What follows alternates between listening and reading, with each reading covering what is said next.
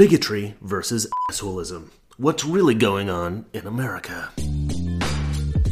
Okay, I have a theory about the reason America is so divided at the moment. Republicans tend to think that racism is mostly dead, that people aren't so severely homophobic that it provides disadvantages for gay people, that misogyny really isn't a thing. On the other hand, the left seems to think that there is this evil patriarchy that perpetuates the hatred of gays and black people, and we're building a wall because we hate Mexicans, etc., etc., etc. Okay, so how is it that the left still thinks that all these things still exist. I have a theory. The theory is that a lot of the specific instances of hate that people are seeing around America are less about bigotry against a specific group and more just the work of a-holes. Okay, so what does that mean?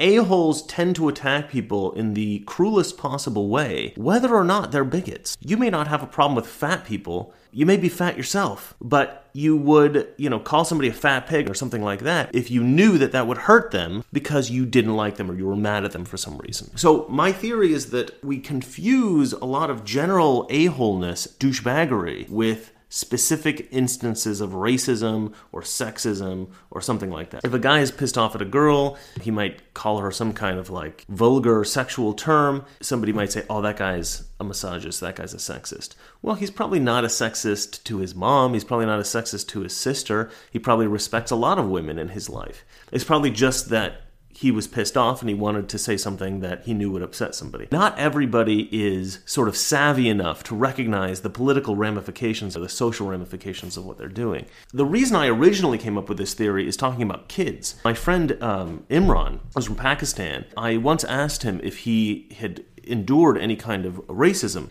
and he said that it's been a, it had been a long time. When we got into it, I realized that any racism he, he had ever endured in his life had been in his childhood, in his like primary school. He was from England. The reality was that even the kids that in primary school, he didn't really think that those guys were racist. He just thought that they were saying mean things to him to be mean. And it occurred to me that's probably where a lot of people get the idea that America is still this terribly racist place is from, you know, playgrounds so you know I, I, I do think there's a lot of reasons why the left still thinks that there's this heavy bigotry. I think that it actually is in their best interest to continue um, propagating this idea especially politicians. You know if they keep saying oh there's all this racism in the world you need to vote for us so we can protect you it's a racket. And i talk a little bit about that in my kanye west 400 years uh, slavery being a mentality video.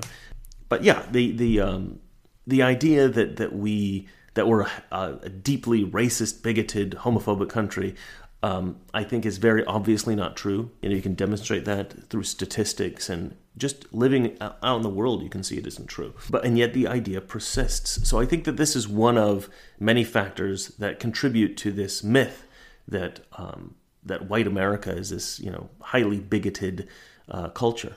Look, I mean, it's much easier to say the reason I am not successful in my life or the reason that people don't like me so much or whatever is because of my skin color or because of, you know, my sexual orientation or because of my gender. It's so much easier to say that. Well, I can't change that about myself. What that does is it keeps you from bettering yourself, right? If you consistently put your problems onto something you can't fix, you will never focus on the things you can fix. And I think that's a huge problem. But unfortunately, I don't think most people want to work on their problems. I think that it, it's so much easier to put everything on this, you know, idea of bigotry that people who don't really want to change their lives or make themselves better people, they're always going to point out this fake bigotry. It's just always going to be here. We've just always got to accept that these people are going to propagate this idea. I think the only people we can convince of this, the only people that can come to realize the truth of America and the way people really are, are the people defending those groups, right? Saying, "Oh yeah, yeah, no, no, no, this person's problems is all down to his race, or this this woman's issues are all down to her gender, or this person uh, sexuality has made her life terrible." Maybe, or or maybe they just aren't good at their job, or maybe they're just a horrible person. anyway, I, I, think that's enough for this. Um, anyway, if you liked it, hit the like button. If you want to see more videos like this, subscribe. All right, I'll see you on the next one. I know those things can grow out of despair in an inner city. Uh, when there's hopelessness at, at home, lack of work, and so forth, I am eternally optimistic.